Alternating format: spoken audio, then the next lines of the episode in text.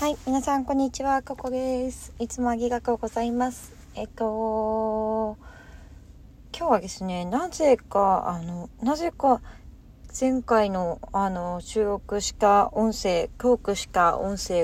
とっても自分の中で人気になっていて、なんで人気なのかちょっとわからないんですけど、内容別にそんなになくって、なんて言うんだろう、何だったんですかね。ちょっと皆さんの好みがわかりませんの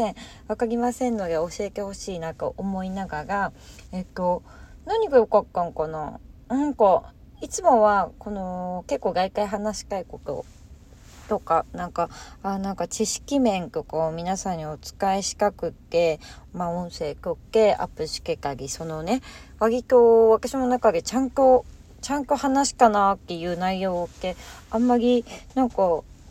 握がもらえてなかったりとか、正直好きなんですけど、あれかもってわからないなみたいな。でもすごい嬉しくって、それが学校がありがとうございますっていうことで、ちょっと音声を送っていたんですが、今、今日ね、今日鼻がかゆい。今日はすごい眠たい日で、しかも鼻がかゆくって私全然花粉症でもないんですけど、宮古島にいて、花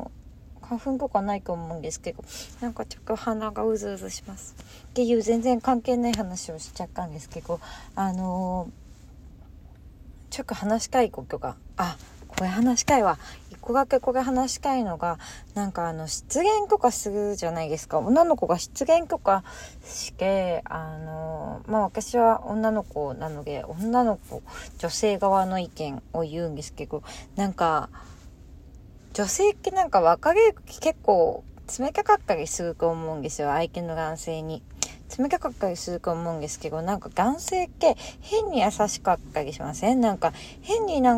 しかったりとか、変にちょっとよくわかんない思いやり見せてきたりとかする時ってあるんですけど、あれすごい別れた理由もわかんないとか、そういう人も多いし、あれすごい私迷惑だなって思って、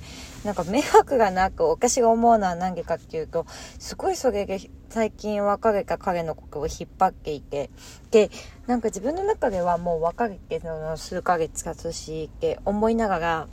でもふと夢とかで見たりして、いやー別れたことっていうことに多分納得してなくて、なんでかって言らなんで別れようかっていう理由が彼の中でよくわからないんだけどみたいな感じだったんですよ。分かってたのかもしれないけど、私を傷つけないためによくわからないんだけどって言ったのか、もしくは普通に本当に分かんなかったのか、もう好きじゃないっていうことも分かんないけど、とりあえずもう付き合っていたくないなのっていうことだったのか、何に対しての分かんないなのか、私は分かんなかったんですけど、その分かんないっていう言い方をされたりすると、ずっと引っ張っちゃうというか、だっけ分かんなかったらなんで別れたんだろうみたいな、その納得が多分自分の中で全然できてなくって、納得できないことを納得しろって自分に言うのってすごく私は大変でずっと引っ張ってたんですね。でこれって結構多いんじゃないかなと思って、女性が失恋するとき、多分女性は振った側がったりとか、すっぱり納得して別れたら多分引きずらないと思うんですよ、女性って割と。で、近くよく男性の方が引きずるとか言うけど、本当ですか？ちょっとわかんないですが、私はあんま黙々引きずるタイプじゃなくて、結構別れから1ヶ月ぐらい寂しいなって思ったりはしますよ。行政許可してたし、1ヶ月ぐらい外界寂しいなと思うんですけど、外界1ヶ月ぐらい経ったらやっぱ仕事も忙しかったりするし、やっぱ仕事結構私の中で楽しいことの一つだからこそ、こっちに集中してて、その彼と付き合って楽しかったことももちろんあるけど、結構忘れちゃいがちなんですね。結構簡単にとまではいかないけど、結構忘れられるんですけど、ずっと引っ張ってて、珍しいな私こんな引っ張ることと思ったら、なんでこんな引っ張ってんのかなって考えたら、やっぱり別れた理由っていうのに私はやっぱ納得ができてない、納得してないんですね、きっとね。それが相手が私のことも本当に嫌いだって思っているのが伝わるとか、何かが相手の気持ちの部分が伝わるっていうのがあればよかったんですけど、なんか何も分からない、本人もわからないし私もわからないから、ずっと納得できずに引っ張ってるんだなと思った時に、これ無駄な彼の優しさなのか、本当に彼本人も別れる理由がわからないけど、でももうなんとなく重たいから別れたのかもしれません。でもそういう時もはっきり言ってくれたらよかったのになとか思うんですよ、私はね。みんなはわかりませんけど、そしたらこんな夢にまで見て悩んだりとか、わかんないモヤモヤにとか怒りとか感じないけどよかったのになとか思うけど、やっぱその怒りとかモヤモヤは私の中に原因があることももちろん踏まえた上で、もうはっきりその変に優しさとかを別れる時に出してほしくないなって思ったんですね。でこう思ってる女性はいないのかなわかんない。私は初めてそう思いました。今まで付き合った時ってあんまこういうと私振られたことないんですけど、聞こえからあれなんですけど、正直私が嫌になって別れる心の方が多かったので、あんま振られる側というか振ってしまっちゃったっていうことの方が多くて、で嫌になっちゃうんですよ、私が。単純にその何かをね、でその何かはその人がに